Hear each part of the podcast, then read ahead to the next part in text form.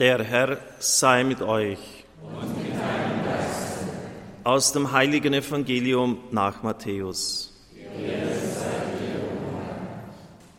In jener Zeit sprach Jesus, Kommt alle zu mir, die ihr euch plagt und schwere Lasten zu tragen habt. Ich werde euch Ruhe verschaffen. Nehmt mein Joch auf euch und lernt von mir, denn ich bin gütig und von Herzen demütig. So werdet ihr Ruhe finden für eure Seele. Denn mein Joch drückt nicht und meine Last ist leicht. Evangelium unseres Herrn Jesus Christus.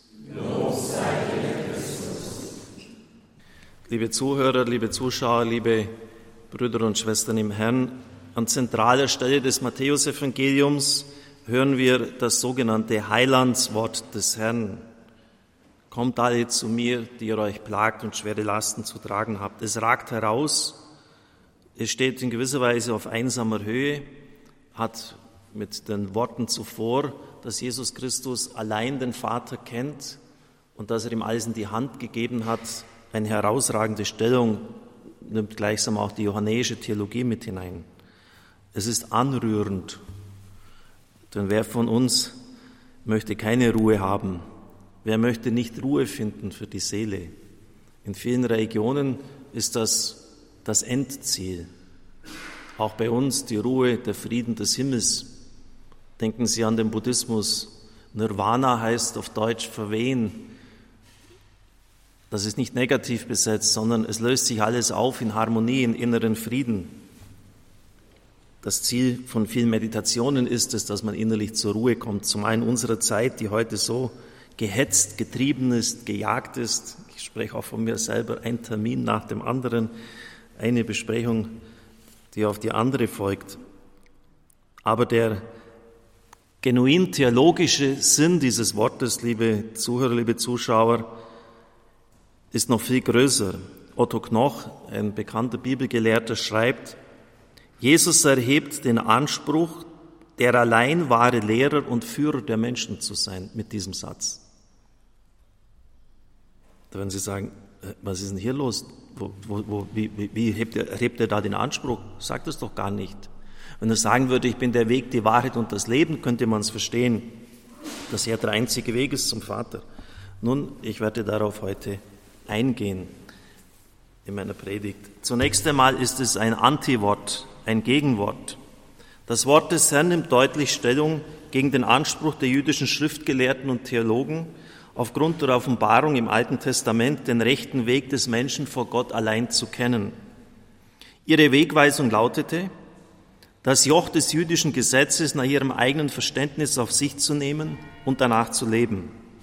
Nach dieser Lebensweisung kam es darauf an, die vielen Gebote und Verbote zu kennen, die im Namen Gottes aufgestellt und verkündigt wurden, und diese genau einzuhalten.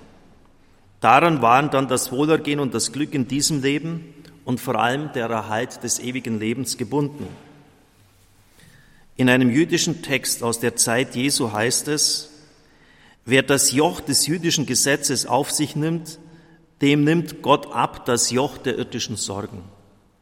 Das ist ein ganz entscheidender Satz, weil Sie jetzt das verstehen, was Knoch eingangs so formuliert hat. Jesus ist der einzig wahre Lehrer und Führer der Menschen. Mit Joch ist gemeint die Lehre, Wer meine Lehre annimmt, wer sie auf sich nimmt, der wird Ruhe finden. Der wird ans Ziel kommen. Meine Lehre, nicht das Joch des jüdischen Gesetzes, mein Joch. Und dann das Ziel, das eigentlich auch wieder genau gleich definiert wird, dem nimmt Gott ab das Joch der irdischen Sorgen. Wer will nicht von seinen Sorgen befreit sein, zumindest so durch die Welt gehen können, dass er innerlich gelöst ist, dass sie ihn nicht endlos drücken und fertig machen dass er irgendwie damit leben kann, in einer inneren Freiheit und Freude. Also man könnte ja auch sagen, der wird Ruhe finden. Und so merken Sie, dass das Wort Jesu ein Gegenwort zu dem ist, was damals in einer Spruchweisheit, aber mit meiner ganz tiefen Bedeutung, mit einer wichtigen theologischen Gewichtung gesagt worden ist.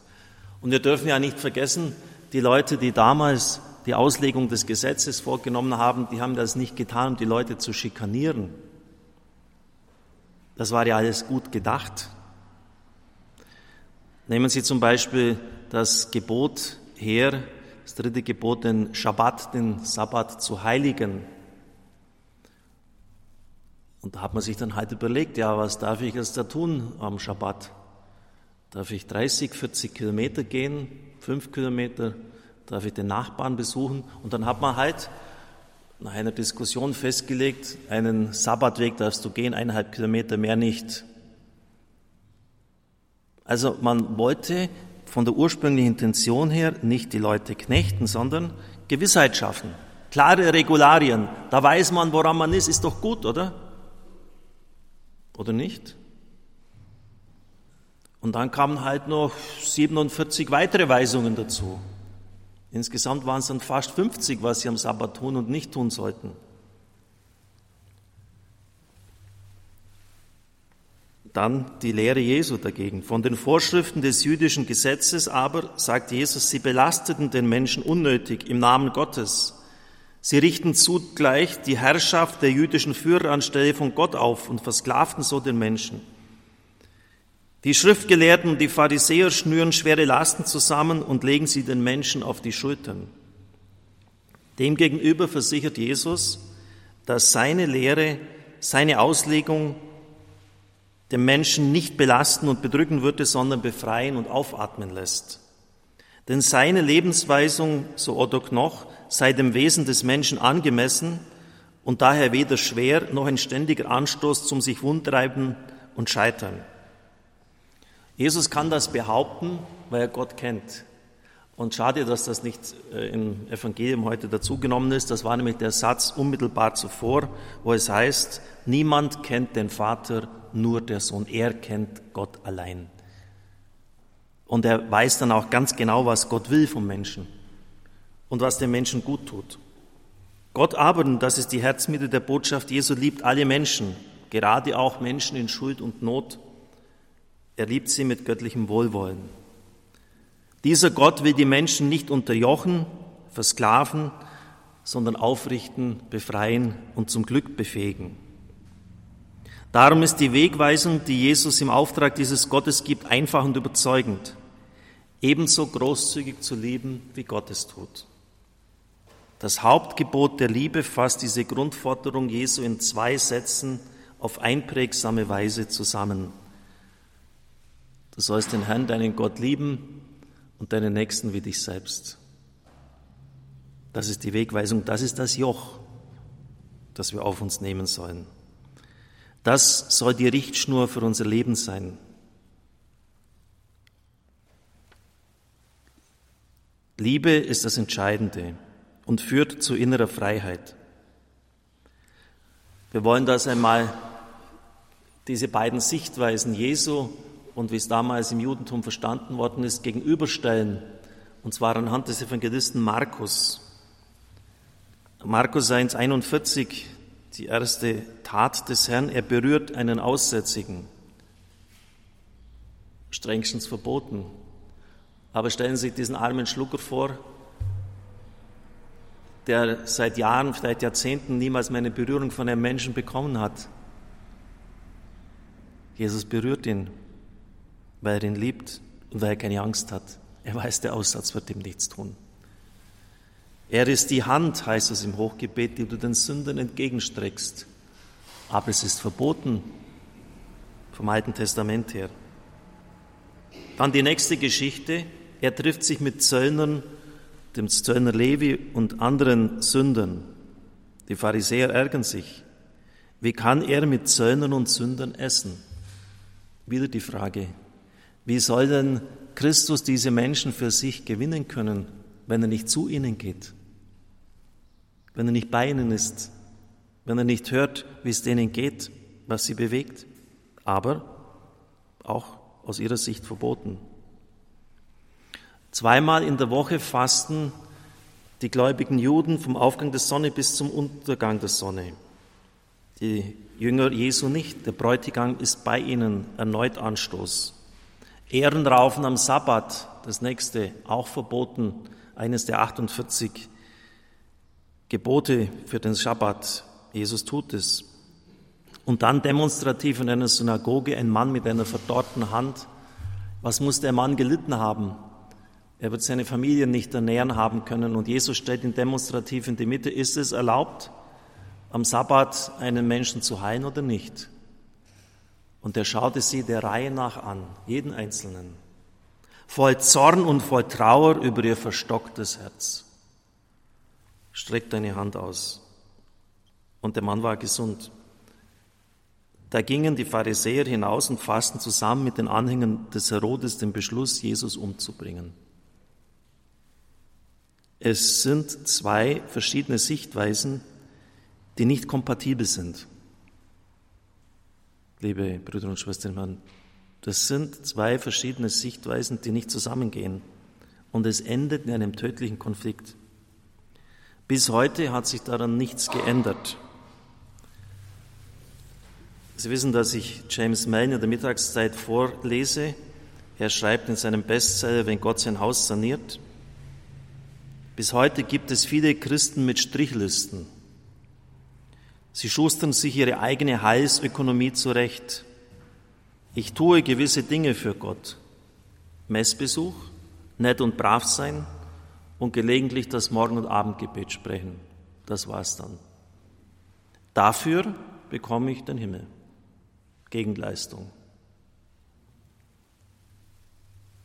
Und dann gibt es noch den postmodernen Katholiken, dessen Gnaden- und Erlösungsverständnis weder die Heilige Schrift braucht noch die Lehre der Kirche, sondern auf der Überzeugung absoluter Autonomie und grundlegender Bravheit beruht.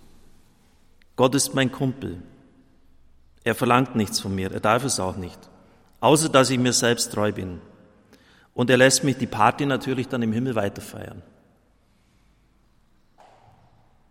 Die Dinge sind so unglaublich aktuell, liebe Brüder und Schwestern im Herrn. Ich möchte aber auf die erste Art eingehen, nicht auf den Laissez-faire-Typ. Der meint, er hat sowieso schon alles gebucht und die Hölle gibt es ja sowieso nicht. Wissen Sie, das wirkt manchmal sehr beeindruckend auf den ersten Blick, wenn Leute sehr dezidiert und klar auftreten. Das ist verboten, das darfst du nicht tun, das ist erlaubt, das ist gut. Und zwar auch in vielen Bereichen weltanschaulicher Art, wo es diese Klarheit gar nicht so gibt. Wissen Sie, das ist oft Verweigerung vor der Komplexität dieses Lebens. Das ist halt leider nicht so einfach alles. Viele Dinge sind längst nicht so klar. Es gibt Übergänge, es gibt Stufen, es gibt Grenzsituationen, es gibt unterschiedliche Gewichtungen. Und wenn dann da Leute kommen, da ist alles so völlig klar und das und das muss man tun und hier, natürlich in den grundlegenden Dingen müssen wir schon ja, ist das Evangelium eindeutig. Aber es ist halt leider, es ist oft so, dass nur eine differenzierte Antwort die richtige ist. Ich möchte Ihnen ein paar Beispiele geben, damit Sie verstehen, worum es mir geht. Und zwar sehr zentrale Beispiele. Was ist das wichtigste Gebot im Alten Testament? Du sollst keinen anderen Gott neben mir haben. Jetzt kommt ein Syrer zum Propheten Elisha und erlebt Heilung. Er wird vom Aussatz geheilt. Aussatz war damals tödlich, es hat kein Mittel gegeben. Er hat sofort kapiert, der Syrer, das kann nur der Gott Israels bewirkt haben. Und er sagt, jetzt weiß ich, dass es nirgends auf der Erde einen Gott gibt, außer in Israel. Also da hat er jetzt kapiert. Die Götter, die er bisher verehrt hat, sind Nichtse, wie es bei den Propheten heißt. Aber jetzt hat er ein Problem. Denn er muss jetzt ja wieder zu seinem König heimkehren nur dieses möge Jahwe deinem Knecht verzeihen, wenn mein Herr zur Anbetung in den Tempel Rimmons geht, also ein Götze, stützt er sich dort auf meinen Arm. Ich muss mich dann im Tempel Rimmons niederwerfen, wenn er sich dort niederwirft. Dann möge das Jahwe deinem Knecht verzeihen. Also der sagt, was soll ich denn jetzt tun? Ich weiß jetzt, es gibt nur diesen einen Gott. Was soll ich denn tun? Elisha ist der Jünger von Elia und Elia hat auf dem Berg Karmel 400 Balspriester niedermetzen lassen. Elia war absolut kompromisslos. Es gibt nur einen Gott. Die Götzen könnt ihr vergessen. Und wissen Sie, Elisha könnte jetzt ja sagen, du, das ist dein Problem, da musst du deinen Dienst aufgeben oder zieh nach Israel. Und Elisha sagt ihm, geh in Frieden. Stellen Sie das mal vor, geh in Frieden. Es ist okay so, Gott weiß es, du willst es in deinem Herzen nicht, aber du kannst aus der Situation auch nicht ausbrechen. Im Alten Testament schon.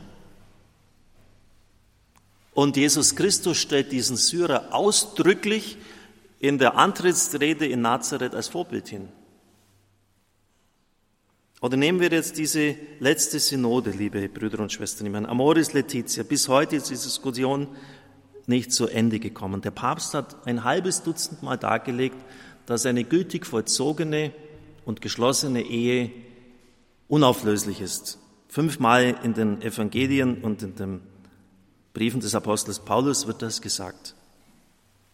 Das ist also klar.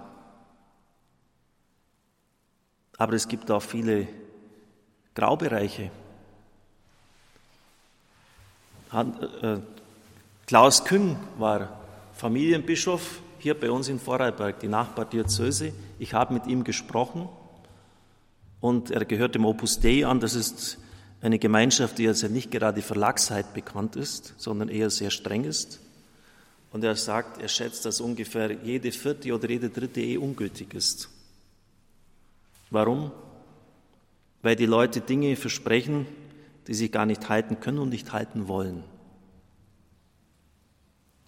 Und jetzt war erst kürzlich eine verpflichtende Fortbildung für alle leitenden Priester. Ich war auch dabei. Und der Offizial, der Eherichter Dr. Castell von Castell war dabei. Und ich habe gesagt, ich kenne ihn auch vom Studium, wir haben miteinander studiert in Augsburg. Ich erinnere mich noch an die Vorlesungen und da wurde ja einmal gesagt, schon in den 80er Jahren, dass in Amerika und in Polen für die Eheleute 13 Abende verpflichtend sind für Ehevorbereitung oder ein halbes Jahr. Die müssen das durchlaufen, wenn sie es nicht tun, wenn sie nicht kirchlich verheiratet. Und da habe ich gesagt, jetzt haben wir doch nach der Synode auch führende Vertreter unserer Kirche feierlich versprochen, wir müssen die Ehevorbereitung angehen. Wir dürfen unsere Leute nicht einfach völlig unvorbereitet in die Ehe hineinlassen. Nach der heutigen Lebenserwartung bleiben die ja 50 Jahre, ein halbes Jahrhundert beieinander. Oder sollten sie? Wir müssen ihnen sagen, was Sakramentalität der Ehe ist oder was jetzt der Papst in Amoris Letizia darlegt, was Gründe sein können, die von vornherein das ungültig machen, was beachtet werden muss, wie man miteinander betet, dass man jeden Tag das Sakrament der Ehe erneuern soll, darum bitten soll und so weiter. Und wir haben jetzt gerade mal ein Wochenende, aber das ist nicht einmal verpflichtend. Wenn die nicht wollen, brauchen die nicht einmal hingehen. Und in der Regel ist das gut gemacht. Und wissen Sie, was von Castell gesagt hat? Wir haben in Deutschland die mieseste Ehevorbereitung von allen Ländern, die ihr kennt, und es sind viele, und das größte Geschrei um die wiederverheirateten Geschiedenen.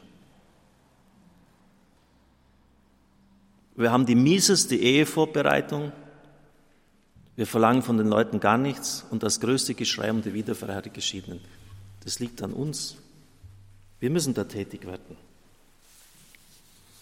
Und wissen Sie, da gibt's, es geht jetzt nicht darum, das Gebot Gottes möglichst rasch ausheben, um laufen zu können. Aber ich gebe nur mal ein paar Beispiele, damit Sie auch verstehen, was den Papst da bewegt.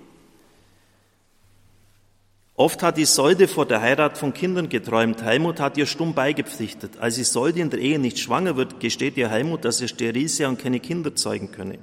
Das habe er zwar schon vor der Ehe gewusst, es aber verschwiegen, um sie nicht zu verlieren. Täuschung über eine Eigenschaft eines Partners ungültig.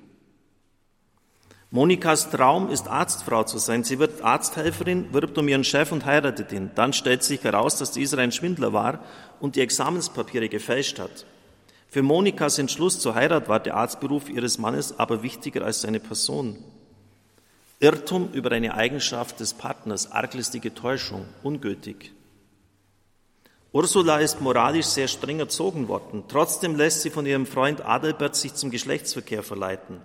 Diese schwere moralische Schuld glaubt sie nur dadurch ausgleichen zu können, dass sie Adelbert heiratet, obwohl sie weiß, dass sie nicht wirklich liebt. Ungültig, fehlende innere Entscheidungsfreiheit. Als Jugendlicher fühlt sich Michael erotisch stärker zu Männern hingezogen. In einer Verbindung mit Susanne hofft er, seine Homosexualität verdrängen zu können. Aber in der Ehe fühlt er sich weiter zu Männern hingezogen. Susanne kann ihn nur als Freundin sehen, nicht als Partnerin. Ungültig, mangelnde psychische Ehefähigkeit. Verstehen Sie, das, das möchte ich einfach jetzt mal darlegen, da muss man genau hinschauen. Und ich bin gewiss der Letzte, Sie kennen mich jetzt durch viele Jahre hindurch, der einfach da schnell daherredet, ja, da kann man auflösen und das Wort Jesu ist nicht so ernst zu nehmen. Aber wir müssen das den Leuten sagen und auch verlangen, dass sie diese Kurse machen. Um der Menschen willen, um des Gelingens ihrer Beziehung willen. Und das meine ich jetzt auch, dass man genau hinschauen muss, dass man differenziert äh, an die Sache herangehen muss. Und das wollte auch der Papst. Und das ist übrigens in allen Bereichen, auch in der Alternativmedizin so. Bei meinem Arzt im Wartezimmer, im Sprechzimmer, hing immer auf einer Tafel ein Spruch, Gift in der Hand eines Weisen wird zur Medizin, weil er es genau und richtig zu dosieren weiß. Medizin in der Hand eines Törichten wird zu Gift weil er es nicht richtig dosiert, zum falschen Zeitpunkt anwendet. Das kommt immer darauf an, wer, welches Wissen, welche Kompetenz hat der Mann und was bringt er zum Einsatz. Natürlich macht das dann das Leben nicht leichter. Und bei der Ernährung ist es genauso. Die Heilige Hildegard ist nicht begeistert von Schweinefleisch. Aber wenn ich mich recht erinnere, schreibt sie, wenn einer sehr schwach ist, tut es ihm gut. Und dann gibt es einen, der ist eher ein, ein, warmer Typ, das hat mit sexuell nichts zu tun. Dann gibt es einen kalten, dem tut es dann auch wieder irgendwie gut. Wissen Sie, ich hätte in der Ernährungslehre gerne so, dass es folgenden Grundsatz gibt. Schnitzel und Pommes immer gut. Und Gemüse ja nicht zu hoch dosieren, sonst bekommen Sie Vitaminschock.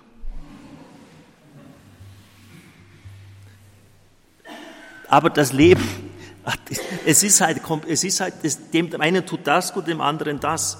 Und deshalb muss man genau darauf hinschauen. Und auch eine, wissen Sie, obwohl die Grundregeln vom Evangelium her sind sehr klar und die müssen wir einhalten. Und wir dürfen nicht ständig am Rand spielen. Aber es braucht auch eine innere Weite und Freiheit. Und wie oft bekomme ich da auch Briefe von Menschen, wo einfach spürt, das fehlt ihnen. Und wenn sie jetzt ja nur ein bisschen Yoga machen, dann sind sie schon ein Sektierer. Obwohl das nur als, er versteht es nicht als Religion, sondern nur als Entspannungsübung. Wegen dem ist er noch kein, kein Abtrünniger oder so. Das Leben ist halt, ist schon sehr komplex. Und Christus hat uns doch diese Freiheit vorgelebt. Und versuchen wir diese in der Liebe zu leben. Das ist das Entscheidende. Und wenn Sie dann oft so mit, mit Leuten zu tun haben, merken Sie, wie die innerlich unter Druck stehen mit all diesen Dingen, die sich selber zurechtgelegt haben. Ihnen fehlt jegliche innere Freiheit und Freude. Und das kann es dann wirklich nicht mehr sein. Amen.